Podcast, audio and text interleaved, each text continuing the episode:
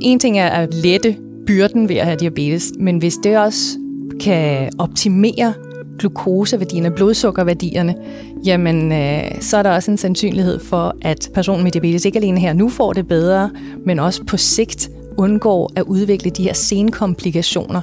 Kan man ved hjælp af teknologi automatisere insulin- og glykagondoseringen? Det handler denne episode af Diabetesforskerne om.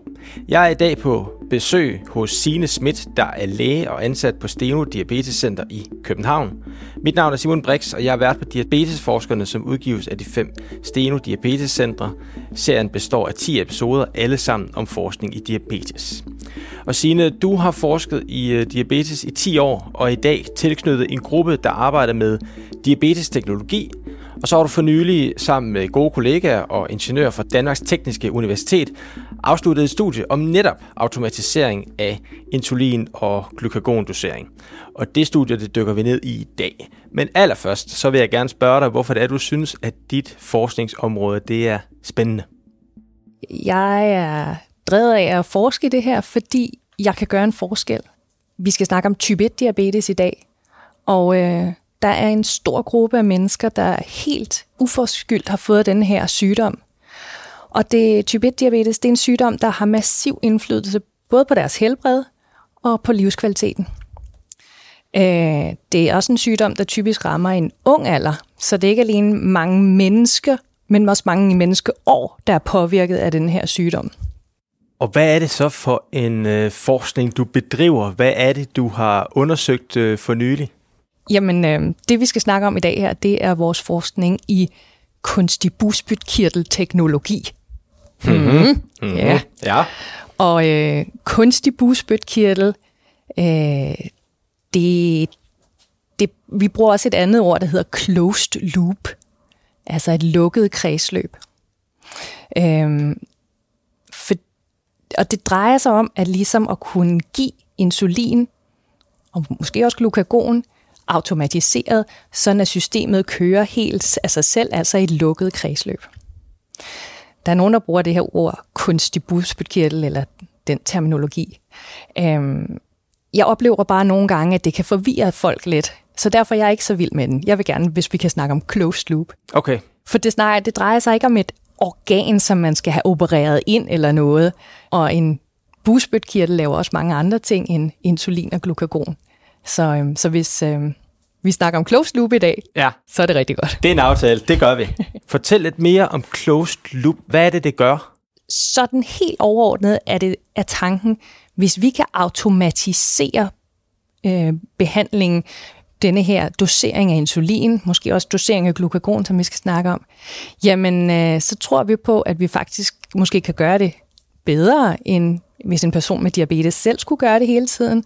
Og, øh, og vi kan i hvert fald også tage noget af besværet ved hele tiden at skulle gå og tage beslutning om, hvad man skal dosere af medicin. Fordi det er noget, der fylder øh, hos mange mennesker med, di- med type 1-diabetes i dag. Øh, ved I det? Det fylder rigtig meget. Hver gang øh, personer med diabetes skal spise, øh, så skal de tage insulin. Og hvor meget insulin skal man tage? Jamen, det afhænger af, hvad man spiser, og hvor meget man spiser af det. Men der afhænger også af mange andre ting. Har du lige været ude at løbe inden? Eller har du tænkt dig måske at løbe bagefter? Øh, så er også nogle af de der ting, som man måske kan være lidt sværere at forholde om. Er du stresset på arbejdet? Jamen det kan også ligge og påvirke, hvor meget insulin du skal tage til måltid. Så, så det er store beslutninger, og, og der spises jo mange gange om dagen, så det er mange gange om dagen, der skal tages beslutninger om det her. Og hvis man nu kunne få noget, noget teknologi til at tage nogle af de beslutninger, jamen så har man da i hvert fald taget lidt af er besværet væk fra dem, der lever med diabetes. Men, men udover at det kan være besværligt, så kan det vel også være potentielt farligt, hvis det er, at det ikke er de rette, altså hvis man ikke får reguleret sit blodsukkerniveau øhm, korrekt. Det er nemlig rigtigt. En ting er at, hvad skal man sige, lette byrden ved at have diabetes. Det kan et system her. Men hvis det også kan optimere glukoseværdien blodsukkerværdierne, jamen øh, så er der også en sandsynlighed for, at at der ikke alene her nu, at personen med diabetes ikke alene her nu får det bedre, men også på sigt undgår at udvikle de her senkomplikationer. Hvis man har for, meget, for, for højt blodsukker i for lang tid, jamen så er der risiko for at udvikle øh, skader på øjne og på nyrer og på nerver, på de store kar i kroppen også. Det vil vi helst undgå.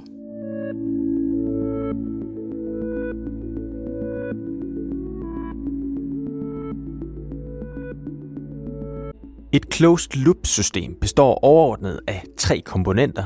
En sensor, et styresystem og en pumpe, der kan dosere insulin og glykagon. Sensoren, den øh, sætter man i huden, og der måler den koncentrationen af sukker i vævsvæske. Det sukker, det afspejler blodsukkeret, og på den måde så kan man så få en måling af blodsukkeret. Den sidder i huden, og derfor kan den hele tiden måle. Så man skal ikke aktivt stikke sig i fingeren eller noget, men der sidder en sensor, der hele tiden måler sukkerkoncentrationen. Den sensor, den sender så de her sukkerværdier hele tiden videre til styresystemet.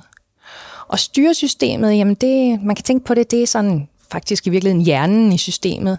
Det er ligesom et, et regneprogram, der på baggrund af alle de her sukkerværdier, der kommer ind, find beslutter, jamen hvad skal der gives af medicin?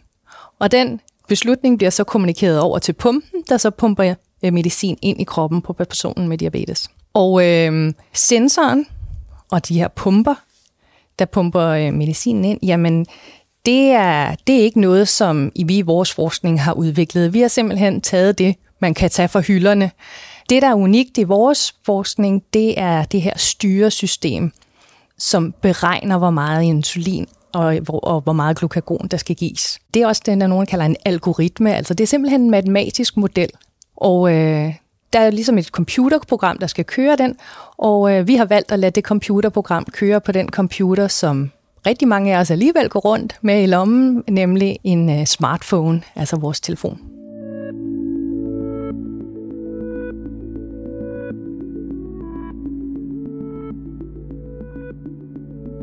Der findes allerede closed loop systemer på markedet. Dog er de ikke lige så avancerede som det system, Sine og hendes forskergruppe de arbejder med. Her i indgår der nemlig også en pumpe med glykagon, som i modsætning til insulin får blodsukker til at stige, når det er det, der er nødvendigt. Insulin, det får blodsukkeret til at falde. Hvis man har fået for meget insulin, så skal man have blodsukker til at stige igen, fordi lavt blodsukker det er ekstremt ubehageligt, og i værste tilfælde kan det føre til, at man får, får kramper eller mister bevidstheden. Så glukagon det kan få blodsukkeret til at, at stige igen. En anden måde at få blodsukkeret til at stige, det er ved at spise noget. Så det er det, hvis man bruger de systemer, som findes på markederne i dag, hvor man ikke har begge faktorer med, så er man rent faktisk nødt til at regulere et, et for lavt blodsukker selv ved at indtage nogle, noget Det er mad? nemlig helt rigtigt, ja. Okay. Og selv med de bedste systemer, som, som vi har tilgængelige i dag, jamen så er der, så vil der ske tilfælde med lav blodsukker, hvor man skal gå ind og aktivt gøre noget. Så selvom vi siger, at vi har closed loop systemer, der kører automatisk, så, kræver, så, så er der stadigvæk behov for en vis øh, brugeraktivering. Problemet ved at spise for, for personer med diabetes er det samme som også folk, der ikke har diabetes, det er, at hvis man spiser for meget, så, så bliver man overvægtig. Ja. Og, og det skal man undgå. Og så kan der også være situationer, hvor det måske ikke er mm, så lige så praktisk, eller noget, man har lyst til at spise. Og så kan det være rigtig fint at have mulighed for at give glukagon.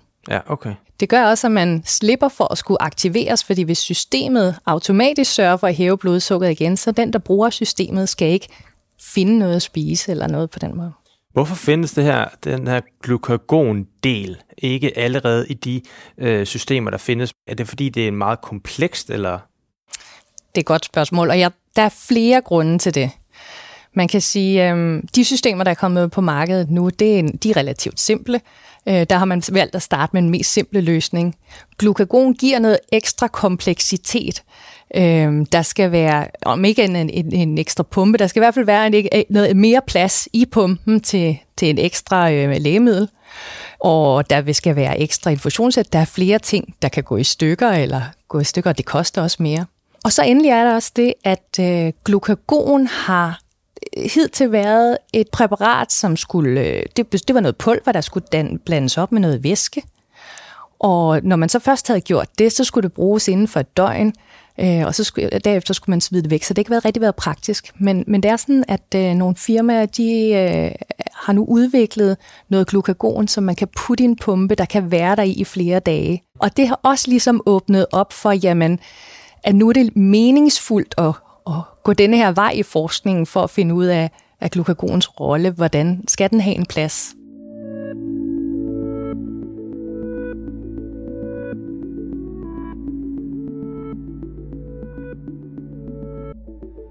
Sine Schmidt og hendes forskerkollegaer har netop afsluttet et studie, hvor de har undersøgt, hvor godt et automatisk system kan fungere. Studiet er lavet med 13 deltagere, som har afprøvet to forskellige systemer. Et kun med insulin, og et med både insulin og glykagon. Vi vil gerne have, at det her det var så, så standardiseret som muligt, og uden at nogen ligesom kunne påvirke det. Så vi, vi forsøgspersonerne vidste ikke, om de fik den ene eller den anden behandling. I begge tilfælde gik de med, med to pumper. Der var insulin på begge dage, for det skal de jo have. Men kun den ene forsøgsdag var der glukagon i. Den anden forsøgsdag var der simpelthen bare saltvand i pumpen. Men de kunne ikke se forskel, så de vidste ikke, om, om vi testede den ene version af systemet eller den anden version af systemet på de to omgange, de var derinde. Og nu siger jeg omgangen, for det var ikke bare dage, de var derinde. De var der faktisk i to gange 33 timer inde i vores forsøgslokale. Og hvad fik de så al den tid til at gå med? Ja, hvad, hvad får man 33 timer til at gå med i et laboratorie?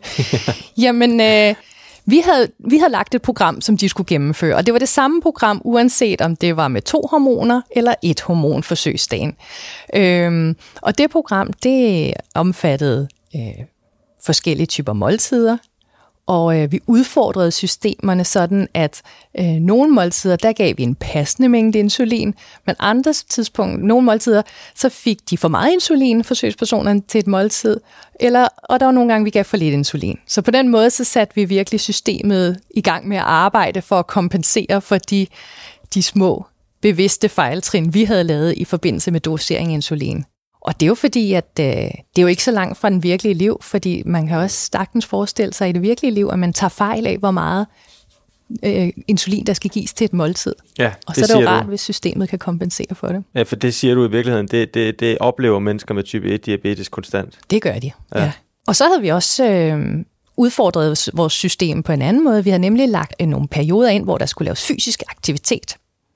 Det gjorde de på en øh, sådan en øh, motionscykel, kørte de på den. Og det er også fordi, at når man dyrker motion, jamen så er risikoen for at få lavt blodsukker større.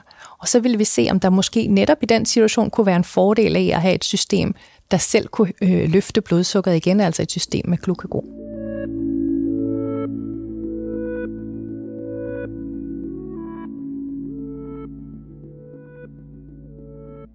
Og hvad fandt I så frem til? Vi fandt ud af, at i det her forsøg, når man kigger sådan overordnet på blodsukkerreguleringen, så var der faktisk ikke nogen øh, nævneværdig forskel på, om du havde om, om forsøgspersonen kunne have insulin i, eller både insulin og glukagon. Okay. Men det vi fandt ud af, var, at behovet for at, at, at give øh, noget at spise til øh, et lavt blodsukker, altså der, hvor man skal ind og ligesom hjælpe systemet ud over, hvad det selv kan, det behov var mindre, når der var glukagon i i systemet. Så der var, der, man øh, undgik nogle episoder, hvor personen selv skulle aktiveres og spise noget. Men vi slap ikke helt for dem. Så, så der var en, en effekt af at have glukagon i systemet, men desværre så vi ikke, at den fuldstændig fjernede behovet for selv at, at gøre noget aktivt. Men i hvert fald så fandt de frem til, at man ikke behøver at skulle indtage helt lige så mange kalorier. Præcis. Ja. Så der er lidt mindre øh, arbejde for den person, der bruger systemet, og der er lidt færre kalorier, der skal ind i systemet. Og det var det, vi fandt i det her første forsøg. Jeg tror, vi skal til at kigge lidt på vores styresystem. Det kan være, det skal justeres en lille bitte smule, og så vil vi gerne prøve at lave nogle yderligere forsøg. Okay, så I har ikke, I har ikke opgivet håbet om, at, øh, at det her øh, system rent faktisk skal udvikles? Det har vi ikke. Vi har ikke parkeret det endnu. Men der er selvfølgelig nogle overvejelser, når man ser sådan nogle resultater her, som vi snakker om før. Kompleksiteten af et system, hvor der er to hormoner, er meget større end et system, hvor der er et hormon. Så den ekstra øh, fordel, man får ved at have det ekstra øh, hormon, det skal altså opvejes imod de potentielle ulemper, der kan være ved et mere komplekst system. Og her snakker vi både for brugeren, øh, men også for dem, der skal betale for systemet, fordi jo mere komplekst, jo mere dyrt vil det typisk være. Ja, det er klart. Hvad, hvad synes personerne, forsøgspersonerne om at være med? Jamen, øh, det er jo nogle fantastiske personer, og øh, det, vi er så glade og taknemmelige for, at de vil være med, og der er generelt rigtig god stemning i, i vores laboratorium. Øhm, nogle af dem kender vi fra før, for det er nogen, der har hjulpet os mange gange med forsøg, og som synes, det er rigtig spændende at være en del af forskningen. Så alt i alt bliver det taget øh, godt imod, men der er der også nogen, der er lidt, lidt trætte, når de går herfra, fordi øh, vi tager blodprøver jævnligt i løbet af sådan et forsøg. Øh, man har en lille, et lille kateter liggende i en øh, vene i albubøjningen, en blodår i albuebøjningen, hvorfra vi tager blodprøver også om natten. Og selvom vi prøver at liste rundt med pandelampe og være så stille som muligt, så, så er der nogen, der bliver vækket. Øh, og der er heller ikke altid hovedpuden er helt ligesom den derhjemme. Så, så, stemningen er højt, men nogle gange er de lidt trætte, når de går hjem. Forståeligt.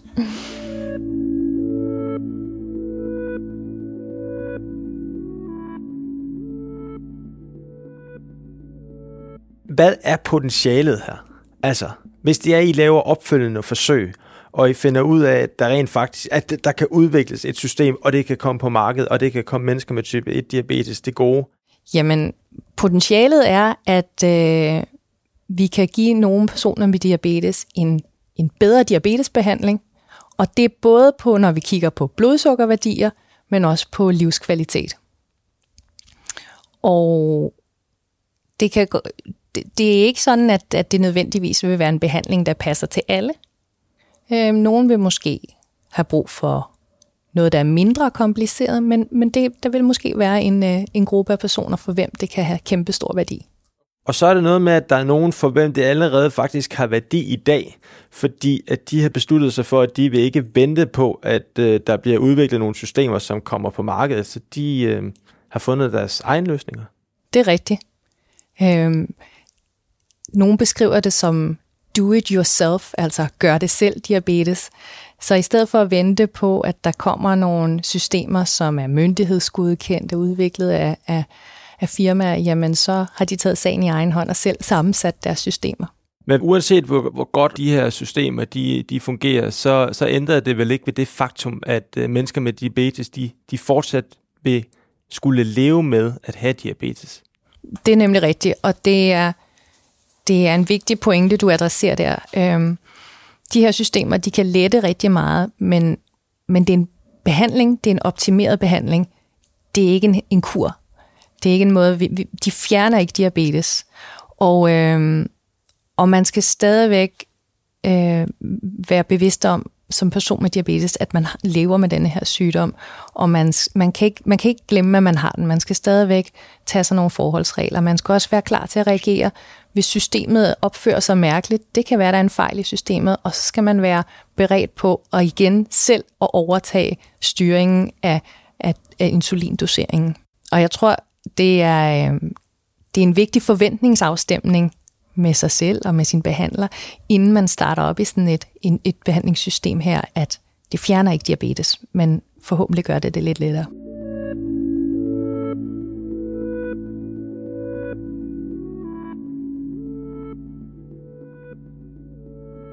Hvor ser du det her felt være om fem år? Altså nu siger du, at øh, I i hvert fald ikke har fået afkræftet jeres teori, men der er, der, der er et stykke vej nu. Hvor kan, hvor kan vi være hen om fem år? Jamen, hvis jeg kigger på vores egen forskningsgruppe, så vil jeg sige, at om fem år har vi fået afklaret, om der er rationale bag at inkludere glukagon i sådan et closed loop system.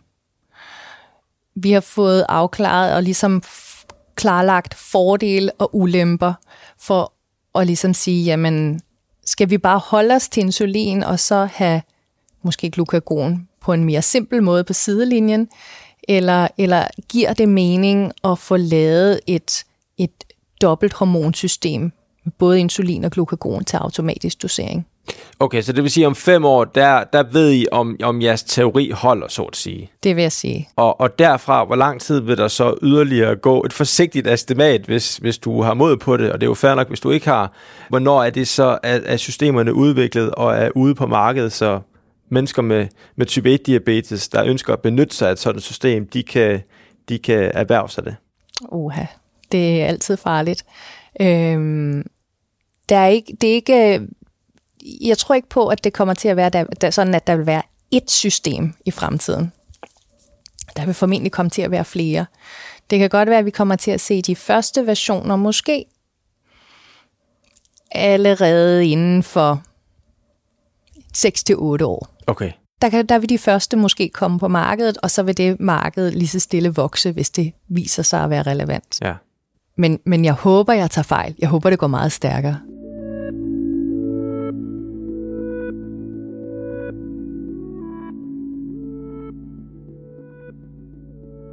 Signe, hvad er det vigtigste, du har lært ved at arbejde med det her studie?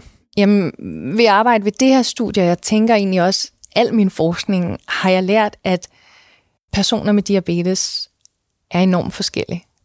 Både når man kigger på selve deres sygdom, hvordan de reagerer på stress, som vi snakkede om, forskellige typer måltider og sådan noget er meget forskelligt. Men også i hele deres tilgang til livet, hvordan de takler det at have diabetes.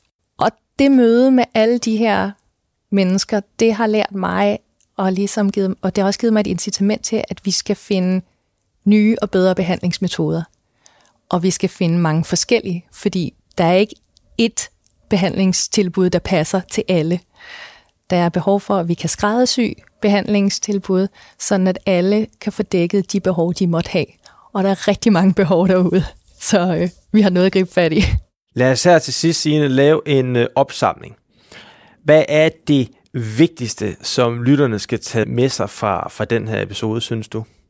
Jamen, jeg håber, at lytterne har fået et indblik i en verden, hvor øh, der sker en kæmpe udvikling, og hvor vi kan få nogle maskiner til at gøre noget af vores arbejde. Det arbejde, som måske ikke er særlig interessant for os, fordi det er gentagelser hver eneste dag, og det er kompliceret, og, og det er noget arbejde, som det kunne være sjovere at bruge vores energi på noget andet. Ja. Så du ser altså potentialer i andre former for måske automatisering og brug af teknologi? Ja, det kunne jeg stilt se. Det arbejder vi meget med. Jeg tror, det kan gøre en forskel. Og med de ord, der er vi altså ved at være nået til vejs ende i denne episode af Diabetesforskerne. Tilbage er der blot at sige, at podcasten udgives af de fem danske Steno Diabetescentre, som er etableret i et samarbejde med Novo Nordisk Fonden og de danske regioner. Mit navn er Simon Brix. Tak fordi du lyttede med, og på genhør.